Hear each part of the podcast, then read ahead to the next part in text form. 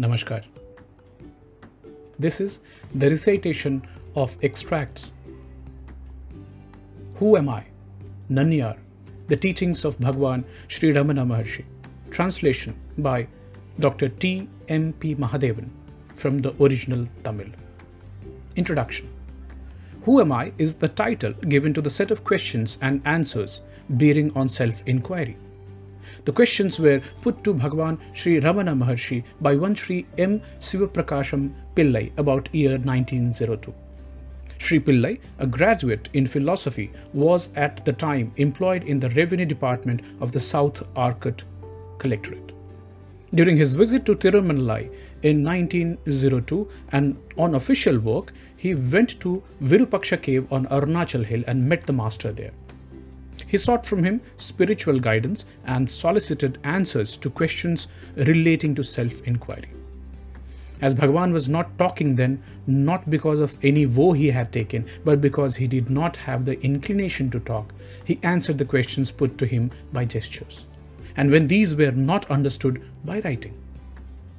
As recollected and recorded by Sri Sivaprakasam Pillai, there were 14 questions with answers to them given by Bhagavan. This record was first published by Sri Pillai in 1923 along with a couple of poems composed by himself relating how Bhagavan's grace operated in his case by dispelling his doubts and by saving him from crisis in life. Who Am I has been published several times subsequently. We find 30 questions and answers in some editions and 28 in others. There is also another published version in which the questions are not given and the teachings are rearranged in the form of an essay. The extant English translation uh, is of this essay. The present rendering is of the text in the form of 28 questions and answers. Along with Vichar Sangraham, self inquiry, Nanayar, who am I, constitutes the first set of instructions in the Master's own words. These two are the only precipices among Bhagavan's work. They clearly set forth the central teachings that the direct path to liberation is self inquiry. The particular mode in which the inquiry is to be made is lucidly set forth in Nanayar. The mind consists of thoughts. The I, thought, is the first to arise in the mind. When the inquiry, who am I, is persistently pursued, all other thoughts get destroyed, and finally the I thought itself vanishes, leaving the supreme non dual self alone. The false identification of the self with the phenomena of non self, such as body and mind, thus ends, and there is illumination. Shakshatakar. The process of inquiry, of course, is not an easy one. As one inquires, Who am I? Other thoughts will arise, but as they arise, one should not yield to them by following them. On the contrary, one should ask to whom do they arise. In order to do this, one has to be extremely vigilant. Through constant inquiry, one should make the mind stay in its source without allowing it to wander away and get lost in the mazes of thoughts created by itself. All other disciplines, such as breath control and meditation on the forms of God, should be regarded as auxiliary practices. They are useful in so far as they help the mind to become quiescent and one pointed. For the mind that has gained skill in concentration, self inquiry becomes comparatively easy. It is by ceaselessly inquiry that the thoughts are destroyed and the self realized the plenary reality in which there is not even the I thought, the experience which is referred to as silence.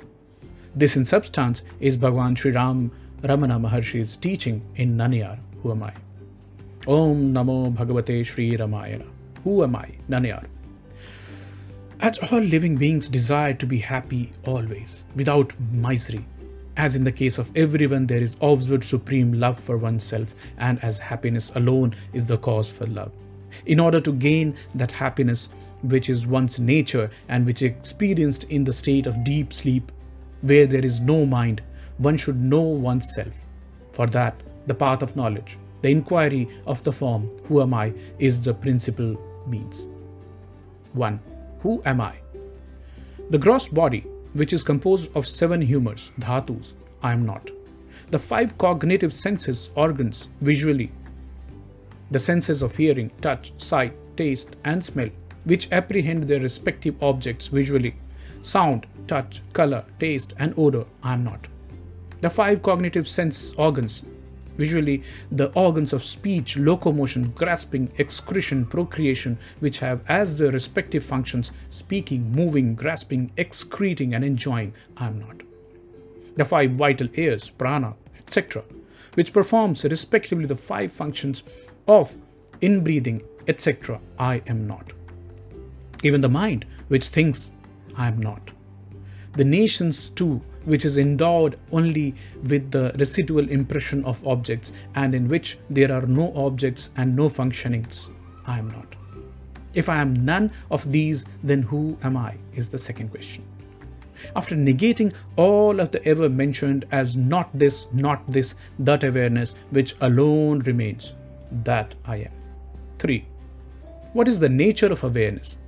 The nature of awareness is existence, consciousness, bliss.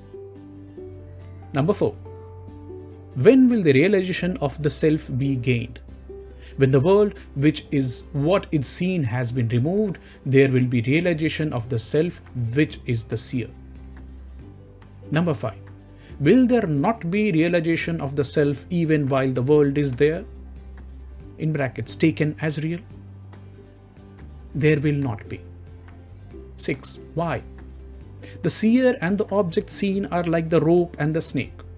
Just as the knowledge of the rope, which is the substrate, will not arise unless the false knowledge of the illusory serpent goes, so the realization of the self, which is the substrate, will not be gained unless the belief that the world is real is removed. Number 7. When will the world, which is the object seen, be removed? When the mind, which is the cause of all cognitions and of all actions, becomes quiescent, the world will disappear. Number 8. What is the nature of the mind? What is called mind is a wondrous power residing in the self. It causes all thoughts to arise. Apart from thoughts, there is no such thing as mind. Therefore, thought is the nature of mind. Apart from thoughts, there is no independent entity called the world. In deep sleep, there are no thoughts, and there is no world. In the states of awaking, walking, and dream, there are thoughts, and there is a world also. Just as the spider emits the thread of the web out of itself and again withdraws it into itself, likewise, the mind projects the world out of itself and again resolves it into self, itself. When the mind comes out of the self, the world appears. Therefore, when the world appears to be real, the self does not appear. And when the self appears, shines, the world does not appear. When one persistently inquires into the nature of the mind, the mind will end leaving the self as the residue. What is referred to as self is the Atman. The mind always exists only in dependence on something gross. It cannot stay alone. It is the mind that is called the subtle body or soul, jiva. Number 9. What is the path of inquiry for understanding the nature of the mind? That which arises, that which arises as I in this body is the mind. If one inquires as to where in the body the thought I rises first, one would discover that it rises in the heart. That is the place of the mind's origin.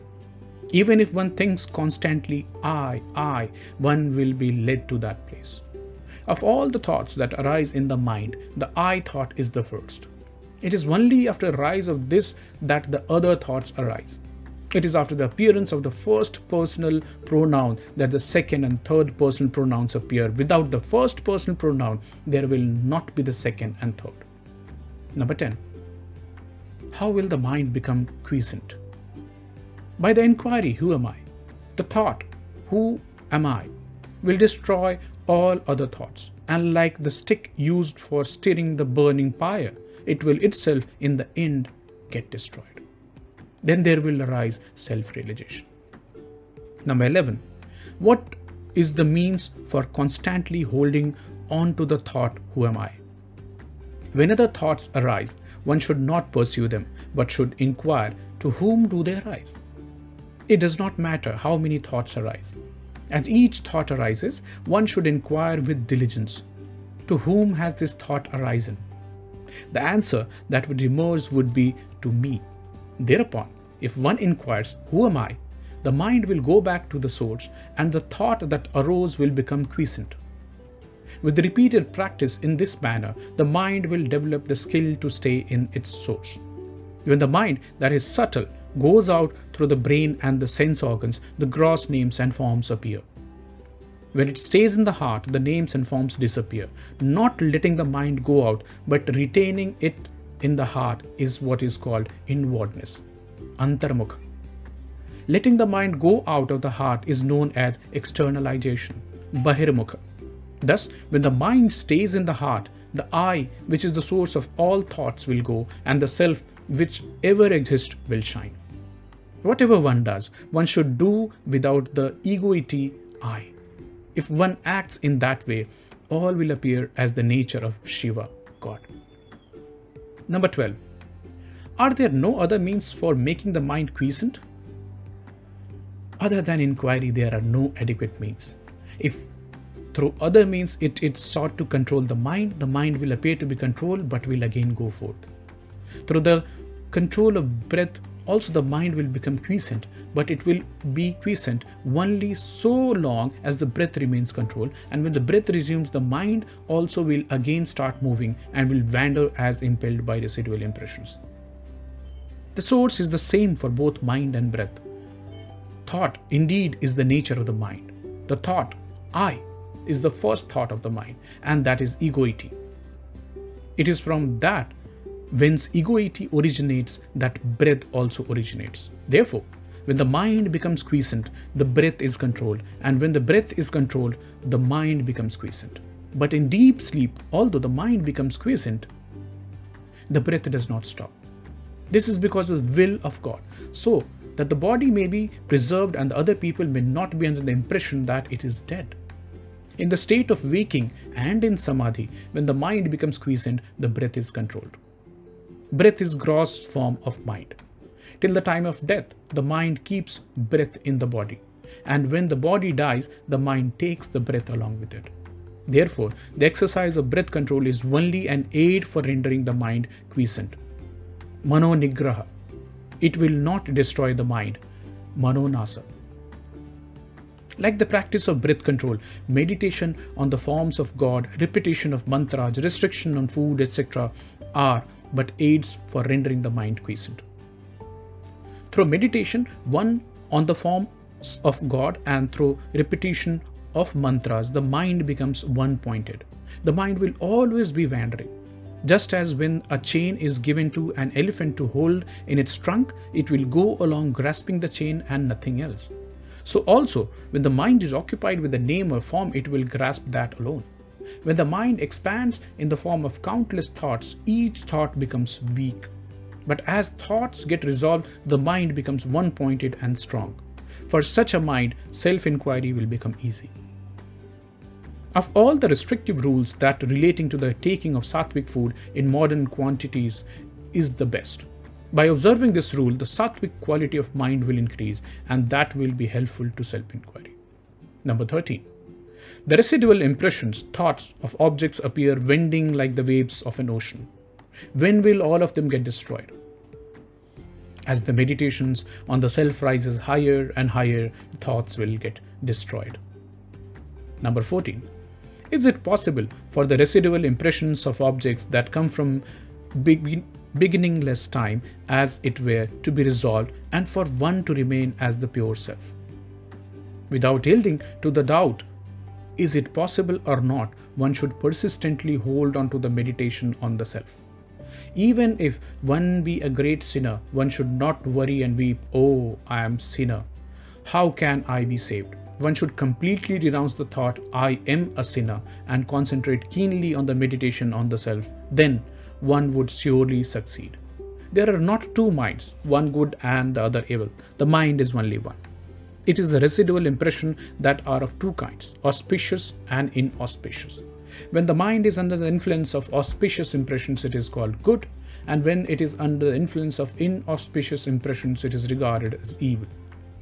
The mind should not be allowed to wander towards worldly objects and what concerns other people. However bad other people may be, one should bear no hatred for them. Both desire and hatred should be eschewed. All that one gives to others, one gives to one's self. If this truth, truth is understood, who will not give to others? When one's self arises, all arises. When one's self becomes quiescent, all becomes quiescent. To the extent we behave with humility, to the extent there will result good. If the mind is rendered quiescent, one may live anywhere. Number 15. How long should inquiry be practiced? As long as there are impressions of objects in the mind, so long the inquiry, Who am I, is required. As thoughts arise, they should be destroyed then and there in the very place of their origin through inquiry. If one resorts to contemplation of the self unintermittently until the self is gained, that alone would do. As long as there are enemies within the fortress, they will continue to sally forth. If they are destroyed as they emerge, the fortress will fall into our hands. Number 16. What is the nature of the self? What exists in truth is the self alone. The world, the individual soul, and God are appearances in it. Like silver in mother of pearl, these three appear at the same time and disappear at the same time. The self is that where there is absolutely no I thought. That is called silence. The self itself is the world. The self itself is I. The self itself is God. All is Shiva, the self. Number 17. Is not everything the work of God? Without desire, resolve, or effort, the sun rises, and in its mere presence, the sun's stones emit fire. The lotus blooms, water evaporates, people perform their various functions and then rest. Just as in the presence of the magnet the needle moves, it is by virtue of the mere presence of God that the souls, governed by the three cosmic functions or the fivefold divine activity, perform their actions and then rest, in accordance with their respective karmas. God has no resolve, no karma attaches itself to him. That is like worldly actions not affecting the sun, or like the merits and demerits of the other four elements not affecting all pervading space. Number 18. Of the devotees, who is the greatest? He who gives himself up to the self, that is God, is the most excellent devotee. Giving oneself up to God means remaining constantly in the self without giving room for the rise of any thoughts other than that of self. Whatever burdens are thrown on God, He bears them. Since the supreme power of God makes all things move, why should we, without submitting ourselves to it, constantly worry ourselves with a thought as to what should be done and how, and what should not be done and how not?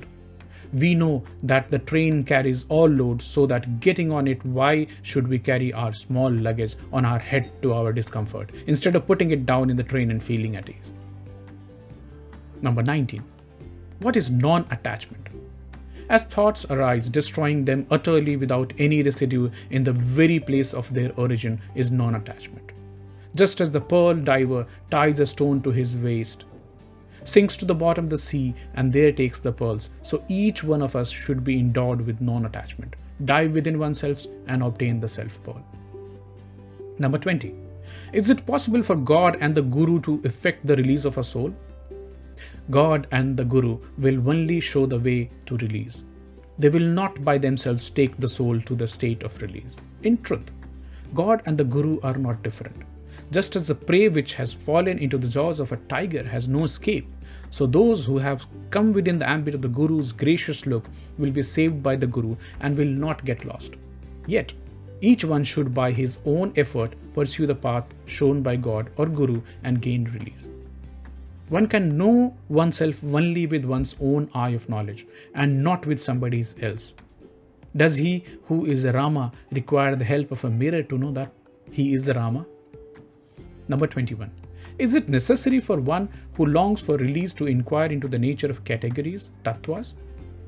Just as one who wants to throw away garbage has no need to analyze it and see what it is, so one who wants to know the self has no need to count the number of categories or inquire into their characteristics. What he has to do is to reject altogether the categories that hide the self. The world should be considered like a dream. Number 22. Is there no difference between walking, waking, and dream? Waking is long and dream short. Other than they, this, there is no difference. Just as waking happenings seem real while awake, so do those in dream while dreaming. In dream, the mind takes on another body. In both waking and dream states, thought. In both waking and dream states, thoughts, names and forms occur simultaneously. Number 23. Is it any use reading books for those who long for release? All the texts say that in order to gain release, one should render the mind quiescent. Therefore, their conclusive teaching is that the mind should be rendered quiescent. Once this has been understood, there is no need for endless reading. In order to quieten the mind, one has only to inquire within oneself what oneself is. How could this search be done in books? One should know oneself with one's own eye of wisdom. The self is within the five sheaths, but books are outside them. Since the self has to be inquired into the discarding the five sheaths, it is futile to search for it in books. There will come a time when one will have to forget all that one has learned. Number 24. What is happiness? Happiness is the very nature of the self. Happiness and self are not different. There is no happiness in any object of the world. We imagine through our ignorance that we derive happiness from objects. When the mind goes out, it experiences misery. In truth, when its desires are fulfilled, it returns to its own place and enjoys the happiness that is the self. Similarly, in the states of sleep, samadhi, and fainting, and when the object desired desired is obtained or the object disliked is removed, the mind becomes inward turned and enjoys pure self happiness. Thus, the mind moves without Thus, the mind moves without rest, alternatively going out in the self and returning to it. Under the tree, the shade is pleasant.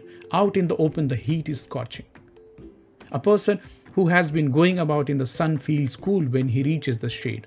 Someone who keeps on going from shade into the sun and then back into the shade is a fool.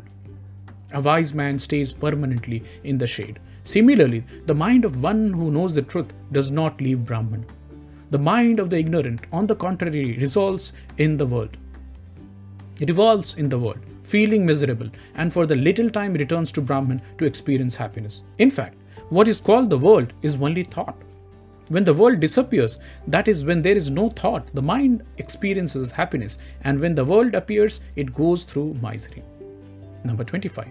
What is wisdom, insight, jnana drashti? Remaining quiet is what is called wisdom insight. To remain quiet is to dissolve the mind in the self. Telepathy, knowing past, present, and future happenings, and clairvoyance do not constitute wisdom insight. Number 26. What is the relation between desirelessness and wisdom? Desirelessness is wisdom. The two are not different, they are the same. Desirelessness is refraining from turning the mind towards any object. Wisdom means the appearance of no object. In other words, not seeking what is other than the self is detachment or desirelessness. Not leaving the self is wisdom. Number 27. What is the difference between inquiry and meditation? Inquiry consists in retaining the mind in the self. Meditation consists in thinking that one's self is Brahman, existence, consciousness, bliss. Number 28. What is release? Inquiring into the nature of one's self that is in the bondage and realizing one's true nature is release. Sri Ramanarpanamastu. Thank you.